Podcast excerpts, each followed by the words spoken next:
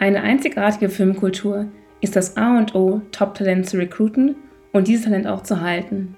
Mit zunehmend flexiblen Arbeitsmodellen stellt das Aufrechterhalten dieser Unternehmenskultur eine immer größere werdende Herausforderung dar. Heute spreche ich mit Robin Heinze und Marcel Becker, das dynamische Duo an der Spitze der Morphy Agentur. Sie haben es geschafft, unterschiedliche Unternehmenskulturen zu vereinen und zu stärken und nebenbei auch außenstehend eine großartige Brand zu erschaffen. Heute sprechen wir darüber, wie wichtig jeder einzelne Mitarbeiter ist, um diese Filmkultur zu erschaffen, zu entwickeln und sie auszuleben. Wer selber nach Hands-on-Tipps und Tricks sucht, um eine einzigartige Filmkultur zu gestalten, in der der Mitarbeiter sich wohl aufgehoben fühlt, hört bis zum Ende zu. Mein Name ist Leslie Boadum und ich führe euch durch diese Episode von The Digital Help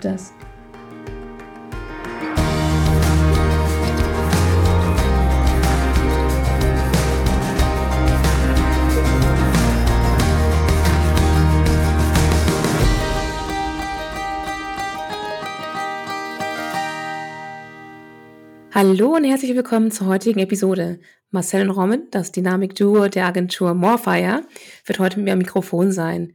Sie leiten die Agentur und füllen die auch mit Leben. Wer euch als Agentur kennt, kennt euch sehr gut und nicht nur, weil ihr herausragend, einen herausragenden Job macht mit euren Kunden, sondern weil ihr auch einfach eine einzigartige Filmkultur geschaffen habt. Erzählt mal, war das von Anfang an schon so?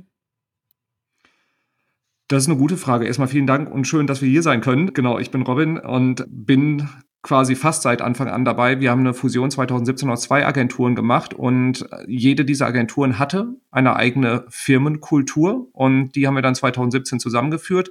Dementsprechend, ähm, sagen wir mal, haben wir aus zwei Sachen eine, eine neue Sache kreiert und da ist ganz viel von beiden Kulturen irgendwie mit reingeflossen. Aber im Endeffekt ist seitdem das so entstanden oder so gewachsen, wie es jetzt auch ist. Dazu, dazu muss man auch sagen, dass die Kultur damals in beiden Firmen auch würde sagen, eher intuitiv ziemlich gleich war, was auch einer der Gründe war, warum wir das dann auch gemacht haben. Also warum ihr auch überhaupt fusionieren wolltet und man gesagt hat, okay, wir passen eh gut zusammen. Also das war einer der Gründe, die wir auf jeden Fall ziemlich genau äh, abgeklopft haben, ja. Also von beiden Seiten. Okay, cool. Ihr habt ja eine richtige Brand jetzt daraus geschaffen. Also ihr habt ja wirklich so ähm, gefühlt, würde ich mal sagen, für Außenstehende auch ein äh, Leben, für jedes Lebensereignis irgendwas Tolles, um es zu unterstützen. Aber ihr macht auch intern sehr viel. Wie habt ihr das dann geschafft, diesen Umschwung von interner Filmkultur, vor allem jetzt mit dem Fusionieren gedacht? Also nachdem man das fusioniert, wie hat man das dann auch sich gedacht, warum machen wir das extern ähm, und wie, wieso teilen wir das Ganze überhaupt mit Leuten? Ja, die, die, die Basis davon kommt, kommt von innen und das ist daraus entstanden, dass wir einfach große Freude an dem haben, was wir tun und wie wir es tun. Also das ist, ähm, wie Marcel gerade auch schon gesagt hat, das ist komplett intuitiv entstanden. Das ist jetzt nicht irgendwie einem ähm, grandiosen Fahrplan irgendwie gefolgt. Äh, Wäre schön, wenn wir das irgendwie sagen könnten, dass das strategisch so geplant wäre, ist aber leider nicht der Fall oder zum Glück, wie auch immer. Und ich glaube, die Basis davon ist im Endeffekt, dass wir die, die richtigen Leute bei uns auch arbeiten haben. Das heißt, dass die, die Firmenkultur wird ja in erster Linie dann durch die Unternehmensleitung, Geschäftsführer, Gründer, wie auch immer, so diese Basis gelegt. Aber der, der Rest vom Team passt halt eben dann auch zu der Kultur. Und ähm, die, die, haben, die wussten auch, worauf sie sich einlassen, als sie bei uns irgendwie angefangen haben. Und das ist schon mal schön ähm, auch zu, zu hören, dass das draußen am Markt dann auch so als, als Marke wahrgenommen wird. Im Endeffekt, glaube ich, ist die Grundlage aber einfach, dass wir mit den Leuten bei uns so umgehen, wie wir umgehen wollen. Und ähm, aus der Basis sind dann diese ganzen kleinen Sachen, die man draußen sieht und drinnen spürt, entstanden. Wahrscheinlich ist das so ein bisschen der Grundstein gewesen. Wir haben das ja erstmal gelebt, alles, was wir da ähm, tun, was, was Richtung Kultur ist. Und die Sachen wirklich so strukturiert runtergeschrieben haben wir eigentlich vor kurzem. Das ist auch noch ein Prozess, der dauert immer noch an, dass man halt so Sachen äh, mal runterschreibt, dann schläft man eine Nacht drüber, dann schreibt man das wieder um. Und es kam halt auch oft das Feedback aus dem Team, dass wir das mal ein bisschen deutlicher machen sollen, ne, unsere Kultur. Wir immer, wir kennen das, wir wissen, wie das ist, aber so richtig runtergeschrieben hatten wir es halt früher nie. Und das war eigentlich auch so ein Wunsch aus unserem Team, weil wir machen auch regelmäßige Umfragen, dass wir das mal so ein bisschen besser strukturieren und konkretisieren. Das machen ja auch viele Großunternehmen, dass sie auch sagen, wir haben ähm, einen Company Culture Code. Das hat ja auch Netflix zum Beispiel auch, HubSpot auch, wo man es einfach auch mit Leuten teilt und sagt, hey, schau mal, so arbeiten wir. Das sind coole Sachen, die gut funktionieren. Vielleicht möchte ich das ja auch ein bisschen bei euch anpassen oder ähm, auch diesen Gedanken aufleben lassen. Also das ist auf jeden Fall sehr cool. Ähm, jetzt hast du auch gesagt, die, und, äh, die Mitarbeiter leben die Kultur quasi. Ne? Also ähm, gibt es denn irgendwie Art und Weise, wie man diese Kultur ausleben kann? Also klar, es gibt halt äh, sowas wie Goodies und so weiter. Aber was gehört noch zur Filmkultur für euch dazu? Also das, das Ganze, was man sieht, ist, ist nett, aber das ist im Prinzip nicht die, da, sagen wir so, das ist dann ja der, der sichtbare Teil von Kultur, aber das ist der deutlich unwichtigere. Also mir, mir macht das große Freude, wenn ich bei uns irgendwie durch den Flur gehe, die, die Leute, die da sind, irgendwie so zehn Prozent der Leute tragen dann auch irgendwie Morfire gebrandete Klamotten. Das, das macht mir große Freude, aber ich sag mal, das ist so das, das i-Tüpfelchen. Die Kultur, ähm, wie, wie man miteinander umgeht, also was, was wir für Leute haben, was die, der Wertekontext von den Leuten ist. Das ist der viel wichtigere, viel tiefer verankerte Teil. Die, die ursprüngliche Prägung kommt halt von Gründern, Geschäftsführern und wird durch ähm, viele langjährige Mitarbeiter auch einfach weiter fortgeführt. Das wird gelebt von denen. Also wir haben viele Leute dabei, die jetzt ähm, deutlich mehr als fünf Jahre, zum Teil auch über zehn Jahre schon ähm, bei uns an Bord sind und die das Ganze quasi auch mit in äh, aufgesaugt haben, die ihren Charakter mit reinbringen, die das Unternehmen auch dann so mit prägen, die äh, von Anfang an auch zum Teil ähm, das Ganze so mitentwickelt haben. Und die geben das dann auch weiter an ihre Leute. Und damit ähm, ja, ist die Kultur deutlich mehr als nur das, was man nach außen sieht. Und das ist irgendwie nicht so dieses, ähm, wir sind alles total Happy Family und bei uns steht ein Kicker und ähm, es gibt irgendwie die äh, Mate umsonst oder sowas. Das, das hat nichts mit Kultur zu tun, sondern wirklich das, wie die Leute miteinander umgehen und ähm, wie, wie, wie sie ja sich, sich gegenseitig halt eben auch behandeln. Gleiches gilt so, das sowohl nach innen, also mit Kolleginnen und Kollegen, als auch nach außen mit dem Kunden. Und, und das richten wir oder versuchen halt unser, ähm, das heißt auch, dass wir da noch lange nicht perfekt sind, unser Handeln sehr äh, speziell auch auf unsere Werte auszurichten. Also wir haben die runtergeschrieben und ähm, alles, was wir tun, versuchen wir daran halt auch auszurichten. Ja, das kann einen auch immer so ein bisschen wieder ähm, richtig in die Bahn bringen, wenn man sich bei manchen auch wirklich wichtigen Entscheidungen äh, äh, daran orientiert. Hm. Ja, genau. Das, das Thema Werte ist, glaube ich, auch jetzt irgendwie in den letzten zwei Jahren sehr präsent gewesen und wie so in, in, in vielen Unternehmen ähm, ja, da, dass Werte definiert werden. Wir haben diesen Prozess auch vor längerer Zeit gestartet und haben da auch dann äh, einen relevanten Teil des Teams mit einbezogen und haben immer wieder Sessions gemacht, wo wir aus allen möglichen Unternehmensbereichen Leute zusammengeholt haben und darüber diskutiert, was sind die Werte, die bei uns gelebt werden, wie können wir das auf den Punkt bringen ähm, und nicht einfach so, wir, wir als Unternehmensleitung sagen, was, was die Werte sind, sondern wir wollten halt eben da auch die Meinung von den Leuten mit, mit reinholen, um einfach deren Perspektive auch äh, zu verstehen, weil die, die Kultur wird gelebt und die wird nicht vorgegeben. Und das hat extrem gut funktioniert, hat äh, großen Spaß gemacht, war ein sehr anstrengender Prozess, aber ähm, das, das Spannende auch daran wieder zu sehen ist, das, was wir definiert haben davor, ich glaube, es ist jetzt gut anderthalb, zwei Jahre her, oder mal so, so ähm, runtergeschrieben haben, das ist auch schon jetzt wieder im Prozess ähm, und in der nächsten Iterationsstufe.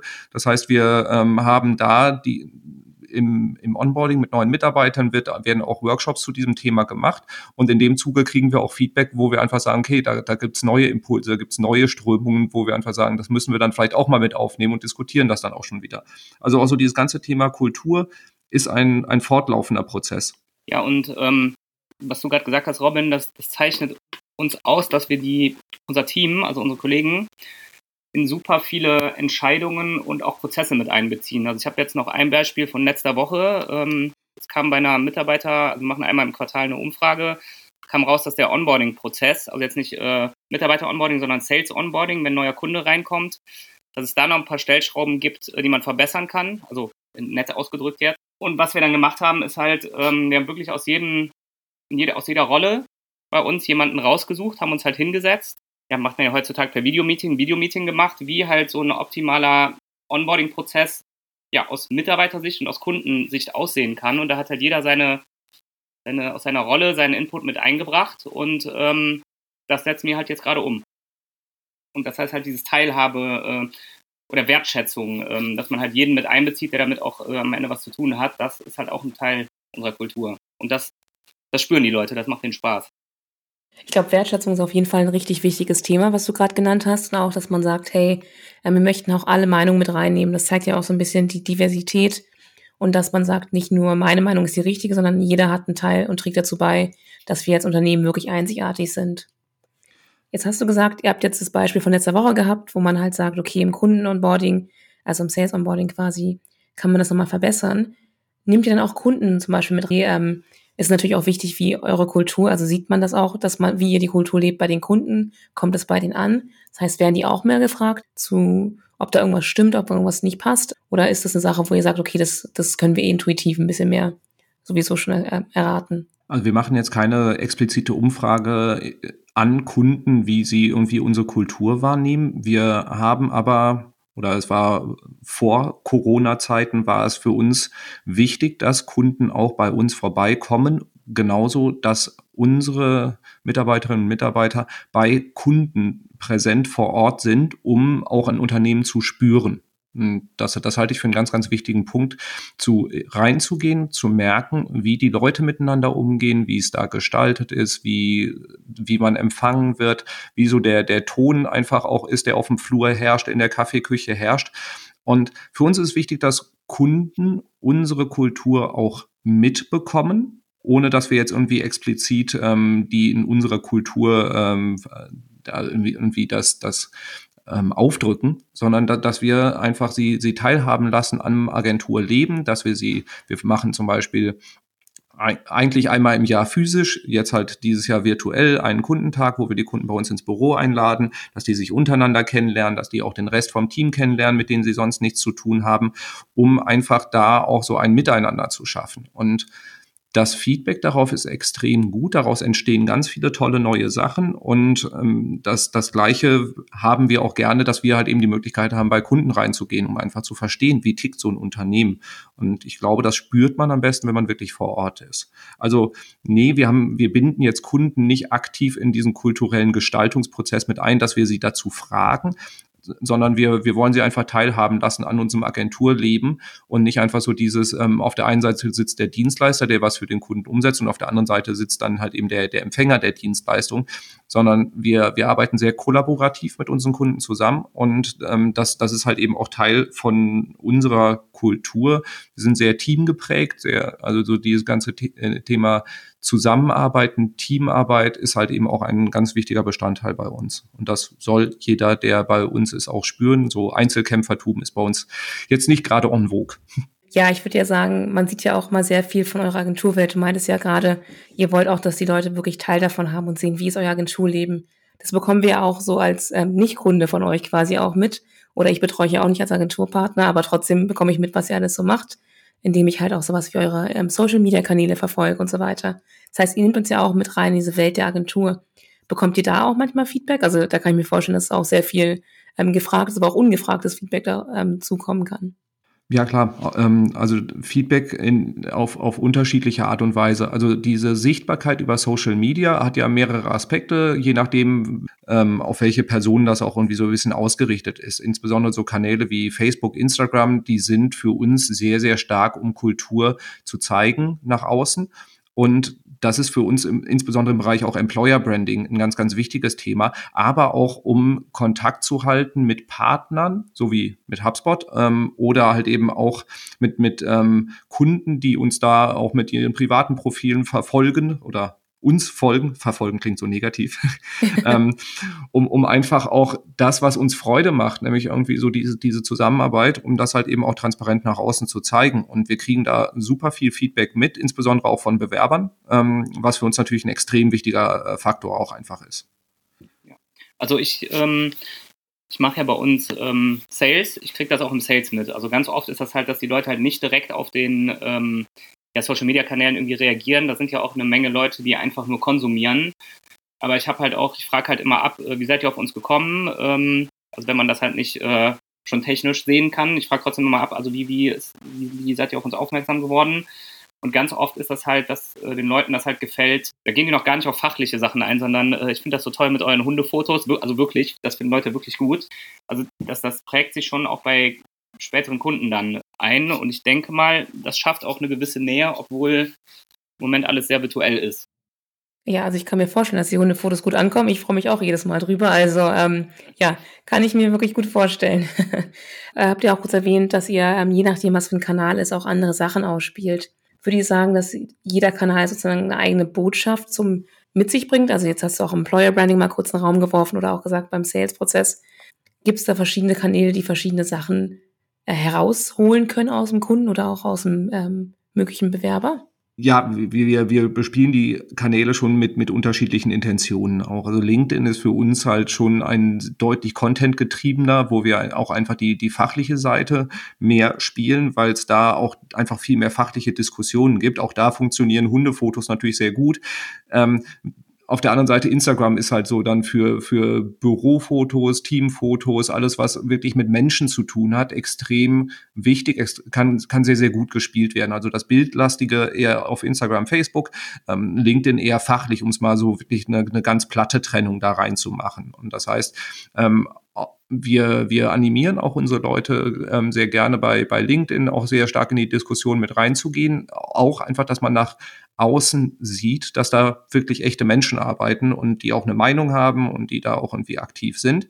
Das ist aber eher die fachliche Perspektive. Das ganze Thema Employer Branding wird dann eher über den Kanal ähm, Instagram gespielt, was Atmosphäre angeht, wohingegen dann auch LinkedIn fachliche Diskussionen auch im Employer Branding äh, nicht zu unterschätzen sind, weil halt auch potenzielle Kandidatinnen und Kandidaten wahrnehmen, dass da ähm, ja kompetente, interessante Menschen arbeiten, was ja ähm, für neben der fachlichen Herausforderung ähm, auch ein, ein ganz wichtiger Faktor dafür ist, ob man äh, in einem Unternehmen arbeiten will oder nicht. Also sprich, sind die Menschen da ähm, interessant und sympathisch.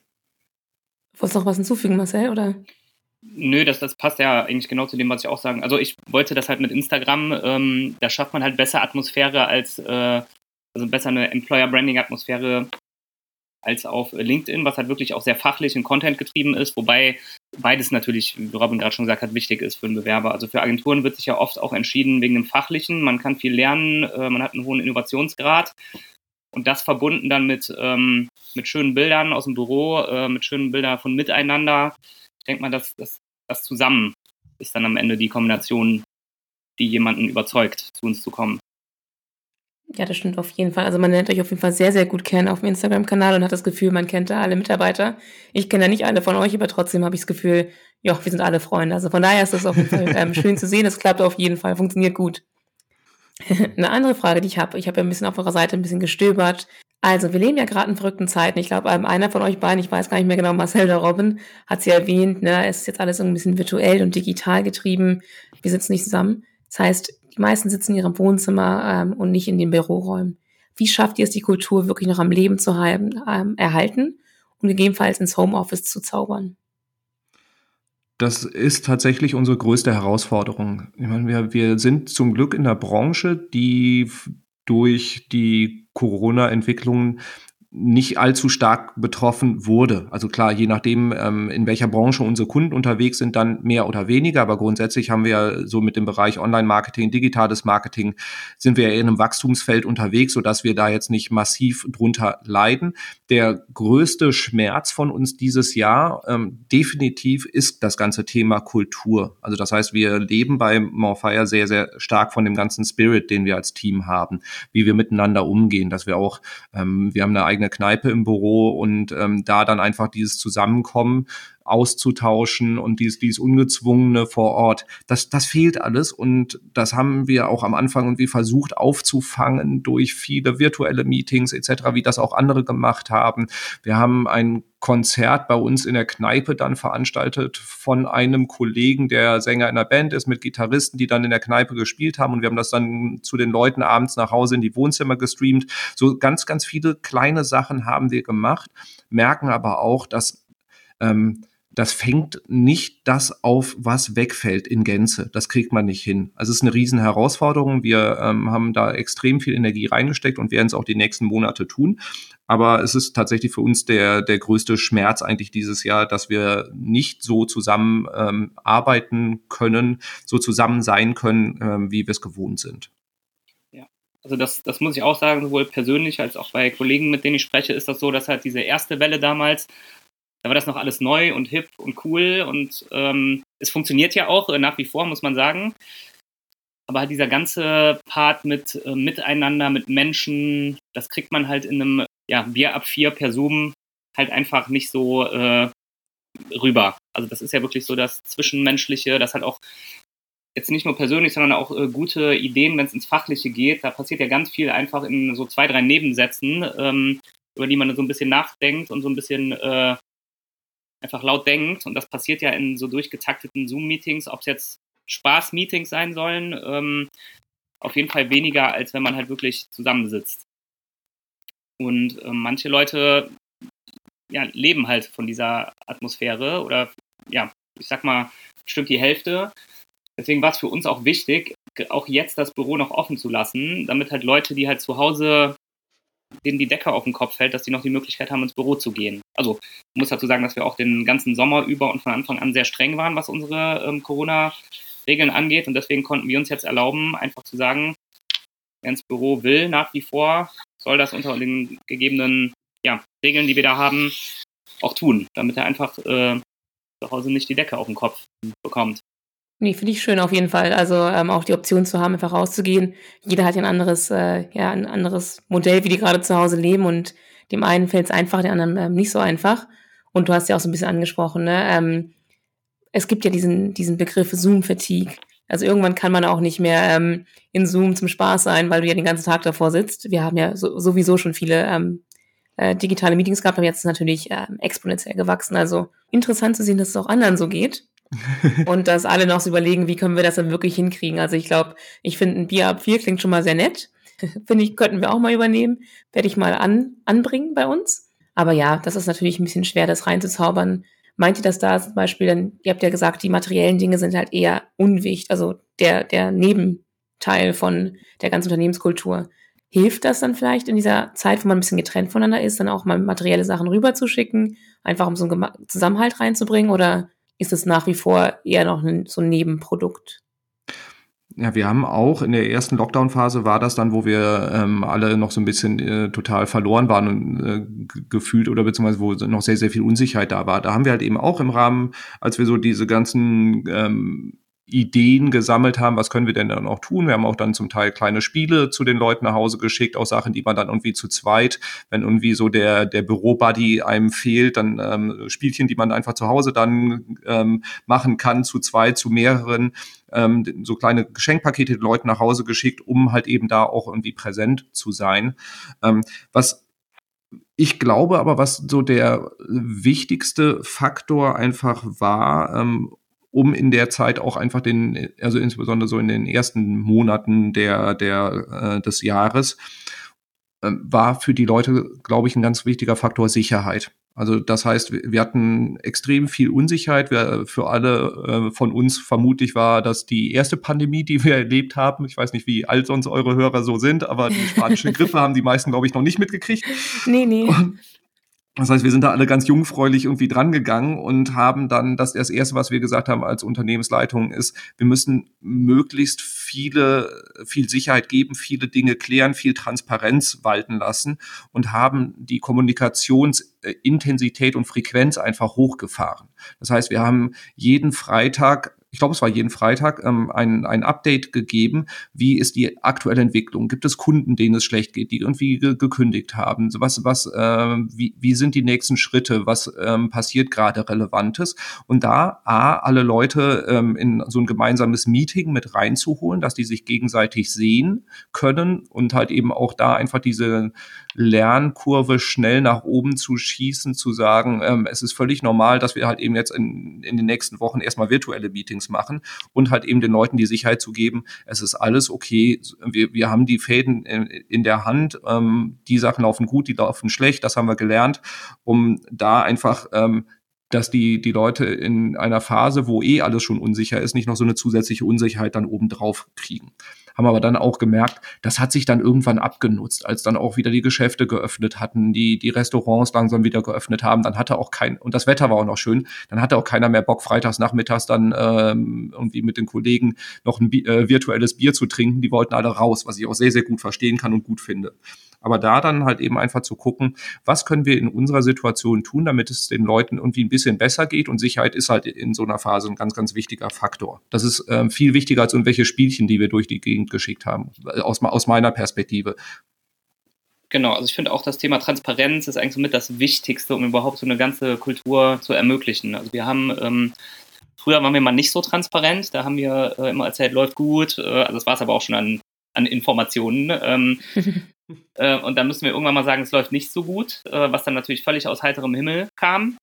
Äh, und seitdem haben wir uns auch vorgenommen, einfach auch transparent regelmäßig unsere Zahlen zu veröffentlichen intern. Ähm, und das schafft einfach Vertrauen, ähm, dass wir halt wirklich so offen damit umgehen, äh, in der ganzen Firma unsere Zahlen auch zu zeigen und zu kommentieren natürlich. Also wie ist es dazu gekommen? äh, dann ist das halt auch nicht überraschend, wenn es irgendwann halt mal nicht perfekt laufen sollte. Und genau das haben wir eigentlich relativ am Anfang von Corona wöchentlich gemacht, dass wir ein wöchentliches Finanzupdate hatten, weil das ist im Endeffekt das, was einem dann auch die Ruhe gibt, äh, alle anderen Sachen auch wirklich nicht in Hektik ähm, zu, zu tun. Deswegen Transparenz, finde ich, ist halt der, mit einer der wichtigsten Pfeiler von, von einer äh, Firmenkultur überhaupt.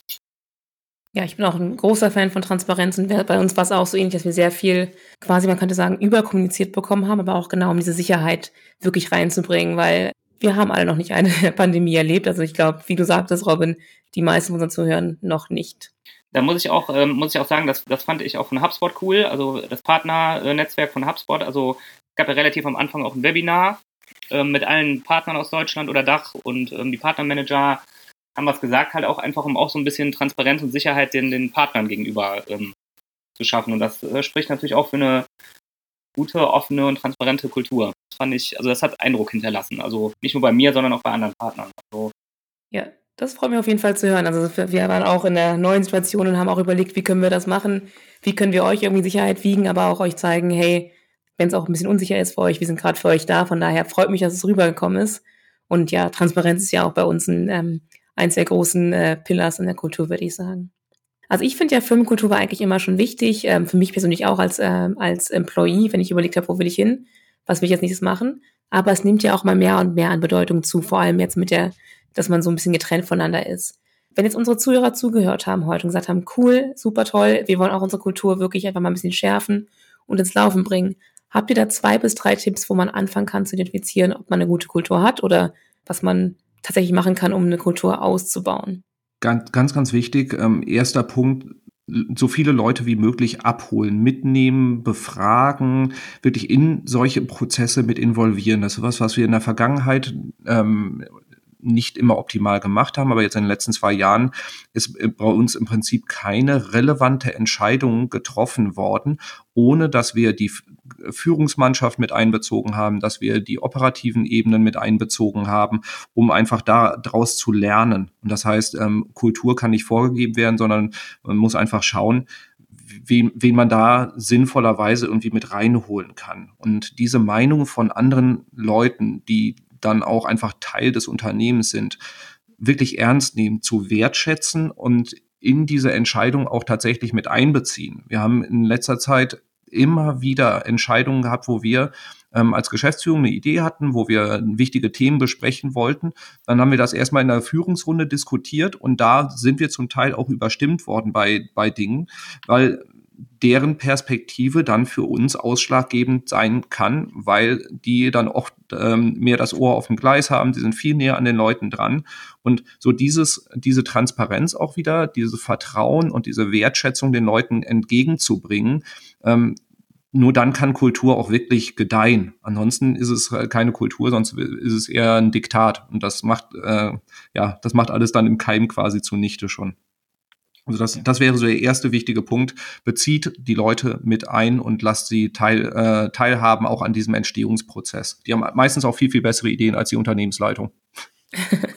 genau, und für dieses, dieses Feedback ähm, muss man halt verschiedene Formate anbringen. Ne? Also dass man halt eine offene Fehlerkultur lebt. Ne? Dass halt, wenn man Kritik kriegt, das gilt jetzt wirklich an jede Ebene im Unternehmen, dass man halt nicht äh, beleidigt ist oder vielleicht ganz kurz beleidigt und dann halt äh, überlegt, wie kann ich das Thema jetzt konkret angehen und verbessern. Das, also, das sendet ja auch ein Zeichen aus, ne? dass wenn man halt irgendwie kritisiert wird, ähm, wie man darauf reagiert. Ne? Und ähm, also dann einfach gar kein Feedback zu geben oder kein, also nichts zu tun, das sendet halt ein ganz schlechtes Zeichen aus und dann, dann gibt es auch später weniger Feedback. Ne? Also man muss da, also wir finden mehrere Dinge oder Institutionen, wie man es nennt, also Umfragen, persönliche Gespräche. Es gibt ganz viele Ebenen, auf denen Kritik und Feedback eingeholt werden soll und diese, dieses Kritik und Feedback muss dann auch immer konstruktiv weiterverarbeitet werden. Also das finde ich halt ein super wichtiges Thema, um also Teilhabe und Wertschätzung äh, allen gegenüber auch äh, zu zeigen. So, um, um da mal auch ein bisschen ähm, noch, noch praktisch dran zu gehen, was für Formate, Marcel hat ja gerade angesprochen, dass wir mehrere Formate haben. Was hat sich da so im Laufe der letzten Jahre etabliert bei uns? Das ist zum Beispiel, wir haben ein Campfire, nennen wir das. Das ist wie ein, ein kleines internes Barcamp, wo jeder so Themen platzieren kann. Ähm, das kann fachliche sein, das können persönliche sein, das können gesellschaftliche sein, wo wirklich einfach im Barcamp-Style dann geguckt wird, welche Sachen werden gemacht und wer hat Bock da irgendwie sich mit einzubringen. Das das hilft auch sehr einfach, dass die Leute in verschiedenen Bereichen in Austausch kommen und wir sehen, was die Leute bewegt. Wir machen quartalsweise eine Mitarbeiterumfrage, wo wir echt auch immer vor den Ergebnissen zittern, weil die Leute uns auch da sehr transparent und sehr klar Sachen um die Ohren hauen, mit denen sie nicht zufrieden sind. Wir können nicht immer alles dann sofort zur Zufriedenheit lösen, aber wir können darauf reagieren und wir können in den Dialog dazu gehen. Das hat uns unglaublich geholfen zu verstehen, was die Leute bewegt. Und das sind halt eben oft andere Dinge, als wir denn tatsächlich glauben. Und ähm, wir lassen uns bewerten von den Mitarbeitern, also so einen NPS-Score intern zu geben. Ähm, da, also solche Formate haben sich bewährt. Was wir jetzt seit kurzem neu gestartet haben, oder nee, das, älteres Format haben wir jetzt quasi dafür genutzt. Also wir haben schon länger einmal immer den letzten Freitag im Monat den äh, Fufuf, den Fire und Fuck Up Friday. Da wird immer von der Geschäftsführung aus kommuniziert, so was ist gut gelaufen, was ist schlecht gelaufen. In dem Zuge machen wir dann zum Beispiel ein Finanzupdate, Personalupdate, ähm, was ist im Bereich Sales, was hat gut funktioniert, welche Kunden haben wir verloren, welche haben wir gewonnen, was haben wir gelernt. So, das wird alles da dann ähm, regelmäßig ähm, ja, vorgestellt, vorgestellt von der Geschäftsführung. Und da haben wir jetzt ein neues Format getestet, was sehr gut angekommen ist und was ich auch sehr spannend finde. Ähm, das ist so eine ähm, Ask Us Anything Session, wo Mitarbeiter im Vorfeld Fragen an die Geschäftsführung stellen konnten. Das war jetzt nicht irgendwie immer nur äh, alles total easy, was da gekommen ist. Also das war, die haben uns ein bisschen gechallenged und dann, wir arbeiten zum Beispiel intern mit OKRs oder OKRs. Ähm, und da kam halt eben auch die Frage, wann die Geschäftsführung denn endlich mal wieder ihre OKRs veröffentlicht. Das war so, okay, den Zaunfall, wir haben ihn verstanden und es kann nicht sein, dass das ganze Team OKRs macht und äh, die Geschäftsführung zwar auch irgendwie so ein bisschen, aber irgendwie die Dinger nicht veröffentlicht solche Sachen kommen dann auch oder es werden dann komplexe Fragen gestellt, wie so, was ist der, der äh, Zielhorizont, was wollen wir in den nächsten drei bis fünf Jahren erreichen? Und solche Sachen kamen und das war für uns super spannend zu sehen, womit die Leute sich beschäftigen. Also auch da ähm, solche Formate schaffen, wo man Angriffsfläche auch bietet und dann Vertrauen in das Team oder dass das Team dann Vertrauen entwickelt, diese Angriffsfläche auch sinnvoll zu nutzen, um halt auch dann Führungskräfte zu challengen. Es geht nicht darum, irgendwen fertig zu machen, sondern einfach ähm, zu verstehen, was die Leute beschäftigt, damit man dann darauf reagieren kann. Und wir merken, dass das halt eben extrem gut ankommt. Ja, das kann ich mir vorstellen. Also ich finde auch die, vor allem diese Ask Us Anything Sessions finde ich sehr, sehr spannend. Ähm, auch für euch als äh, Geschäftsführung seht ihr natürlich genau, woran der, worüber überlegen die Leute gerade und auch wie investiert sind sie gerade im Unternehmen. Ne? Also das ist schon ein sehr cooles Format, um einfach sehr viel Einblick zu erhalten in, in die Denken, das Denken der Mitarbeiter. Habt ihr noch einen kleinen letzten praktischen Tipp? Äh, baut eine Kneipe im Büro auf. Also das ist, äh, wir, wir haben äh, damals bei der, im Rahmen der Fusion, als wir zusammengezogen sind, haben wir dann den Eingangsbereich zu einer Kneipe umgebaut und ähm, wir, wir werden regelmäßig gefragt, ihr habt eine Kneipe im Büro und die Gegenfrage ist mittlerweile dann eigentlich immer, ihr nicht. So, mhm. ähm, es ist ein ganz, ganz toller Ort. Es muss ja nicht eine Kneipe sein oder eine Kaffeebar oder was auch immer. Also irgendein Ort, wo die Leute gerne zusammenkommen. Das ist, ähm, wir haben freitags Bier ab vier in der Kneipe zu normalen Zeiten, ähm, im Moment halt nicht.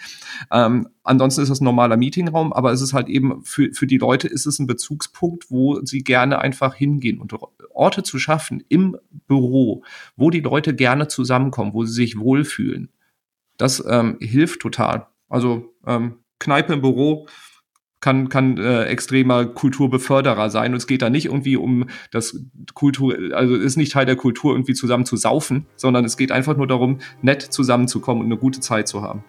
Sehr schön. Ich finde das ein super Tipp. Ich ähm, werde mich einfach auch mal selbst in die Kneipe einladen, sobald es wieder möglich ist. Und komme vorbei und wir schnuppern ein bisschen die Firmenkultur bei euch rein. Das fände ich super. Da freuen wir uns drauf. Sehr gerne, ja. Sehr cool. Also für die Zuhörer, ihr habt super tolle Tipps bekommen.